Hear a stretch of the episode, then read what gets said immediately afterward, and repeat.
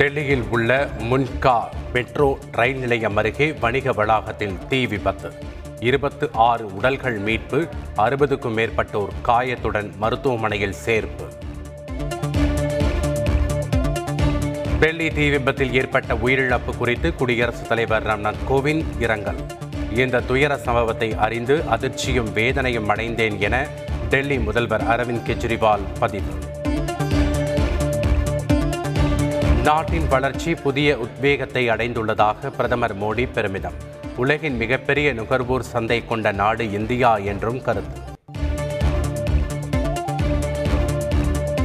சென்னையில் வருகிற இருபத்தி எட்டாம் தேதி முன்னாள் முதல்வர் கருணாநிதியின் சிலை திறப்பு. சிலையை திறந்து வைக்கிறார் குடியரசு துணைத் தலைவர் வெங்கையா நாயுடு. சென்னையில் ஐநூற்றி எண்பத்தி எட்டு கோடி ரூபாய் மதிப்பில் மருத்துவ கட்டமைப்பு வசதிகள் அமைச்சர் மா சுப்பிரமணியன் அறிவிப்பு. ஹிந்தியை மத்திய அரசு திணிக்கவில்லை என ஆளுநர் ரவி விளக்கம். மாணவர்கள் தங்கள் முடிவுகளில் உறுதியாக இருக்குமாறு திருக்குறளை சுட்டிக்காட்டி பேச்சு. ஹிந்தி படித்தவர்கள் இங்கு பானிபூரி விற்பதாக அமைச்சர் பொன்முடி பேச்சு. ஆங்கிலம்தான் சர்வதேச மொழி எனவும் உறுதி. வட மாநிலத்தவர் பெரும்பாலானோர் பானிபூரி கடைகளில் பணியாற்றுவதாக கூறினேன், உள்ளார்த்தம் எதுவும் கிடையாது என்றும் அமைச்சர் பொன்முடி விளக்கம்.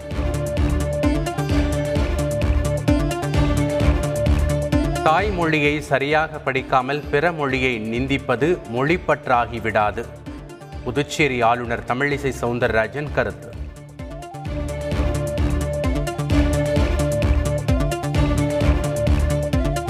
சென்னை மேடவாக்கத்தில் இரண்டு கிலோமீட்டர் தூரத்திற்கு அமைக்கப்பட்ட புதிய மேம்பாலம் திறந்து வைத்து காரில் பயணித்தார் முதலமைச்சர் ஸ்டாலின்.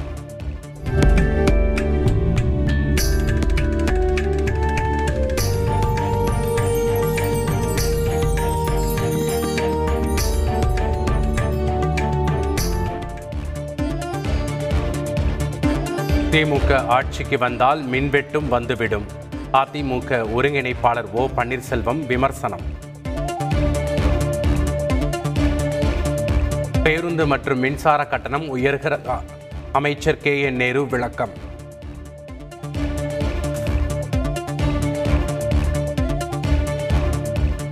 இலங்கை பிரதமர் ரணில் விக்ரமசிங்கேவுக்கு பத்து கட்சிகள் எதிர்ப்பு. ராஜபக்சே கட்சி எம்பிக்களின் ஆதரவுடன் பதவியில் இருப்பார் என தகவல்.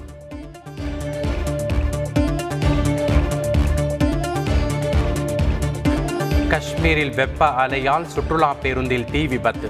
நான்கு பேர் உயிரிழப்பு, இருபத்தி இரண்டு பேர் படுகாயம்.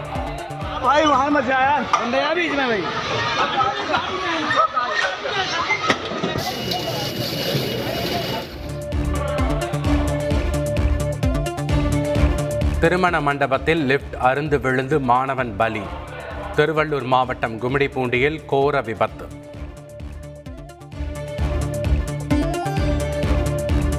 சென்னை மயிலாப்பூரில் தம்பதியை கொடூரமாக கொன்ற குற்றவாளிகளுக்கு ஐந்து நாள் போலீஸ் காவல். சைதாப்பேட்டை நீதிமன்றம் உத்தரவு.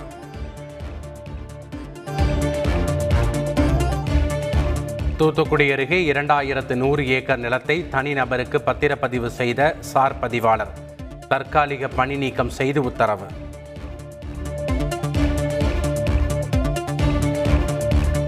கல்லூரிகளில் படிக்கும் அரசு பள்ளி மாணவிகளுக்கு மாதம் ஆயிரம் ரூபாய் வழங்கும் திட்டம் ஜூலை பதினைந்தாம் தேதி முதல் அமலுக்கு வரும் என உயர்கல்வித்துறை தகவல். பாஜக மக்களை அச்சத்தில் வாழ வைக்கிறது. காங்கிரஸ் தலைவர் சோனியா காந்தி குற்றச்சாட்டு. தமிழகத்தில் அடுத்த ஐந்து நாட்களுக்கு பல்வேறு மாவட்டங்களில் கனமழை பெய்யும். சென்னை வானிலை ஆய்வு மையம் தகவல்.